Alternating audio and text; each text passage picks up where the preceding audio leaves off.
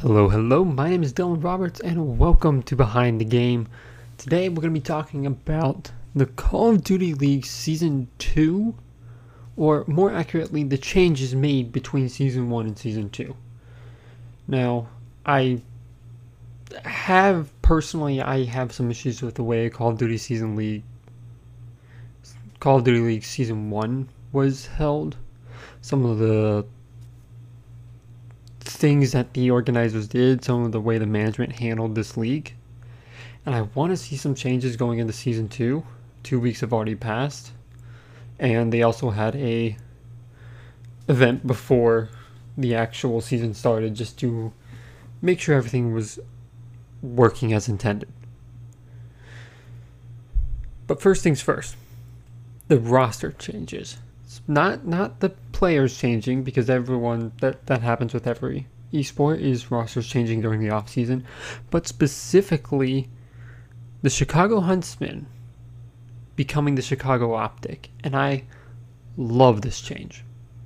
I absolutely love it because I not nec- I don't necessarily watch Call of Duty esports as much as I do other esports like League of Legends or Overwatch, but when I think of Optic Gaming and their professional roster, I've always thought of that Chicago Huntsmen team, not Optic Gaming LA. And I am so happy to see Optic Gaming LA back out and the Chicago Huntsmen retake the Optic name. That's just that that is just something that has made pretty much everyone happy.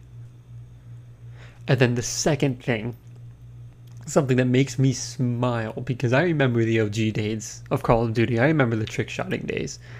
Nadeshot is back.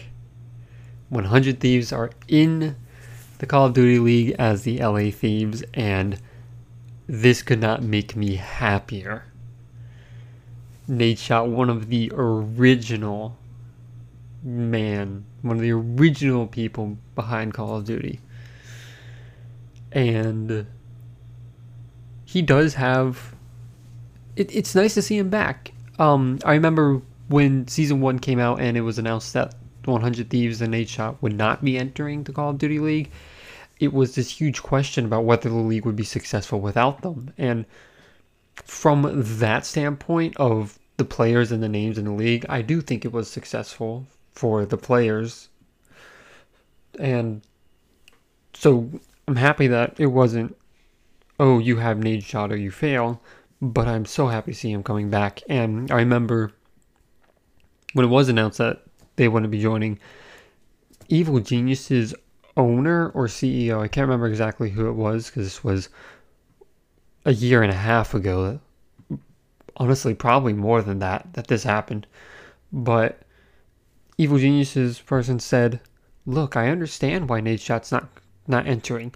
Not only is this an untested esports situation, an untested franchise league, but in order, it was found out later that in order for LA for 100 Thieves and Nadeshot to actually join this league, it pretty much would have cost the entire business.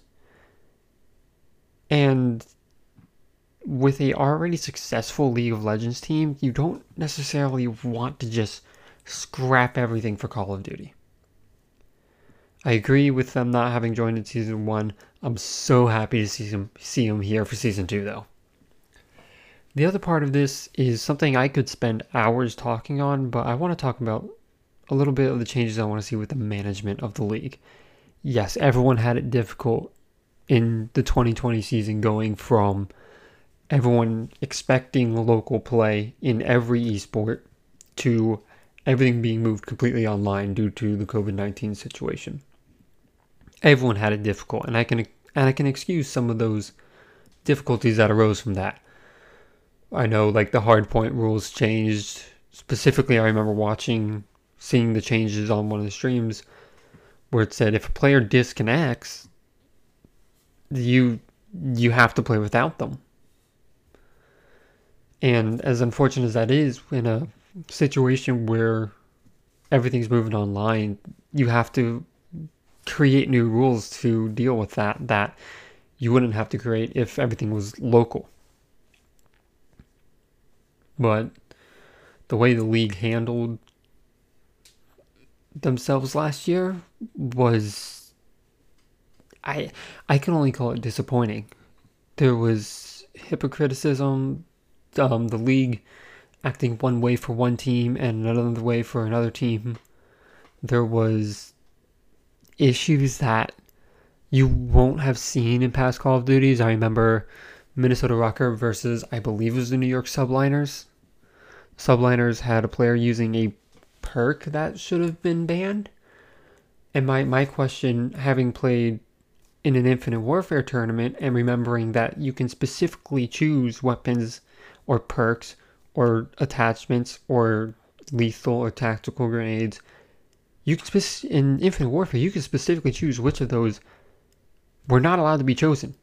So my question is, is that not a feature in Modern Warfare, or is that something that the the league didn't know how to set up for their own game? It it just was a really big shock to me that that became an issue. And I I moving forward that always made me I'm like, okay, it was the opening weekend. It, it, you're you're bound to have mistakes the first time an esport league starts with anything. But mistakes kept happening and it was very I don't want to say confusing, but it was very bad. I, I mean, for lack of for lack of my brain working and being able to think of what word I'm actually trying to find, it was not something as a fan you want to watch because whatever you're watching could be stripped away in a second just because something that the league decided happened that wasn't a precedent or that wasn't something that they would stick to. I remember the whole Atlanta FaZe, oh, your player disconnected, we'll spend the league spends 45 minutes trying to help them get reconnected to the game. Same thing happened to Seattle Surge next week. Oh, well, it's it's on you. You you can't have a league like that. And as a fan, as a person who wanted to watch the league and watch a good esports tournament, it felt like I couldn't trust anything that happened in the league. And with lack of players being able to be critical of the league or the game at all, you run into an issue where it's just not going to be fun for anyone. It's just not. Like, it's not fun for me to watch. It's fun for me to watch in the sense that I know I'm going to get some laughs out of it because of how bad it's run, but it's not fun for me to watch as an actual tournament like I would watch the Overwatch League or the LCS or LEC, or even some of the CSGO and Rainbow Six majors. So for season two, I want to see a lot less of this. I want to see, I mean, what everyone wants to see is Call of Duty League taking a decision and sticking to that decision. Whether your decision is to not help players if they have internet issues, or whether your decision is to spend X amount of time helping players. But you need to have make that decision and stick to it. You can't change your flip flop on a weekly basis. And the other thing I want to see is players allowed to be critical. I mean, you look at the other Activision Blizzard tournament in Overwatch League, where during one of the worst metas to ever exist, period, nicknamed the GOATS meta, players were critical, developers were critical, the the shoutcasters were critical. Everyone could afford to say, "Yeah, this is the worst meta we've seen. Yeah, this is bad. Yeah, no one wants to watch it. It's not fun to play. It's not fun to watch. It's not fun to cast." And they were allowed to say that. And it was better because when the players felt like, "Hey, this is not fun," it was a sentiment that was shared by everyone. Or, "Hey, this is not right." It was a sentiment that was shared by everyone you look at Call of Duty League and you have players literally last, well, specifically last year, you had players literally tweeting out, I'd give my opinion, but I don't want to be fined. That's that's ridiculous. You can't let you you can't have it so that your players cannot give any criticism whatsoever because a lot of these professional players can very easily tell you what changes do you need to make to make something fair for everyone.